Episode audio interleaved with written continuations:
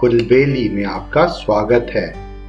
यहाँ आप सुनेंगे बाल कहानियाँ, इतिहास के रोमांचक किस्से और हमारी संस्कृति से जुड़ी मज़ेदार बातें।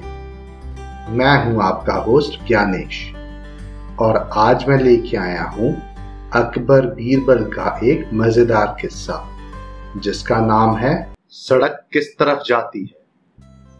एक दिन बादशाह अकबर और बीरबल सुबह सुबह टहलने निकले, वो भी साधारण कपड़ों में।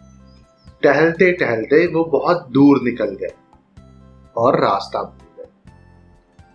जिस रास्ते से वो आए थे उसी रास्ते से दूसरी तरफ से आता हुआ एक आदमी दिखा।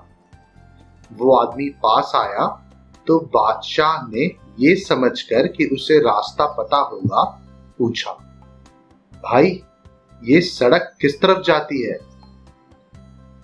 उस आदमी ने मुस्कुराते हुए उत्तर दिया, अरे आप लोग एकदम नादान जान पड़ते हैं, भला सड़क भी कहीं जाती है?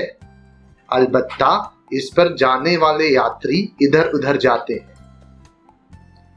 उस आदमी की इस बात को सुन के अकबर और बीरबल खूब जोरों से हंसे और खुश होके उस आदमी को सोने की अशरफी इनाम में दी।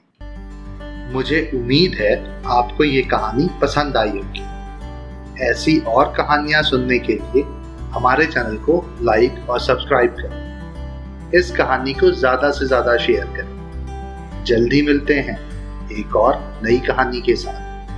तब तक के लिए धन्यवाद।